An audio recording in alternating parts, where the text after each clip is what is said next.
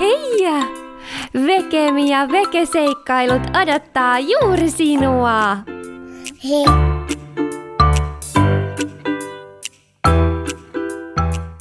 Tee niin kuin tomaatti.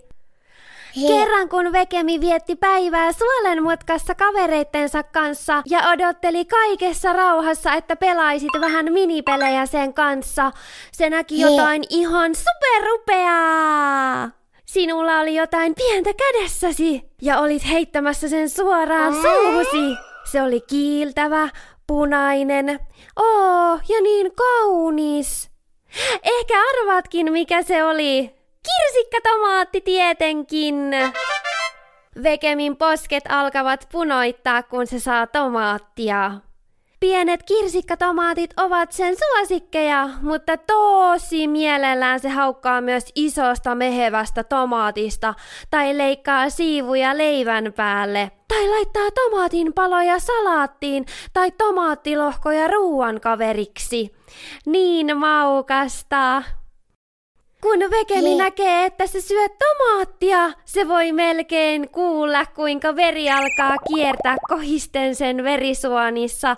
Ja sydän huokailee tyytyväisyydestä Hei. ja on ihan täynnä rakkautta. Oi.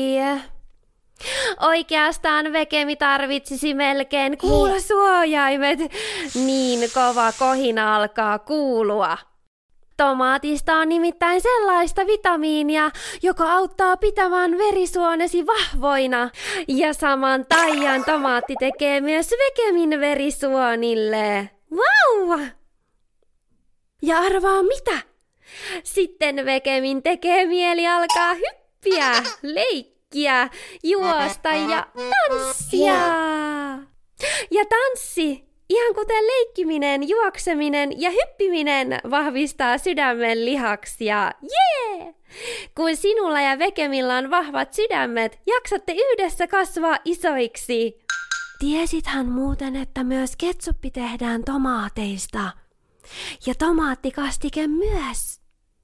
Tomaattikastikkeessakin on ihan mahtavia ja taianomaisia aineita, mutta parhaat supervoimat Vekemi saa, kun syöt tomaattia sekä tuoreena että kastikkeissa. Rohkeasti vaan! Hm?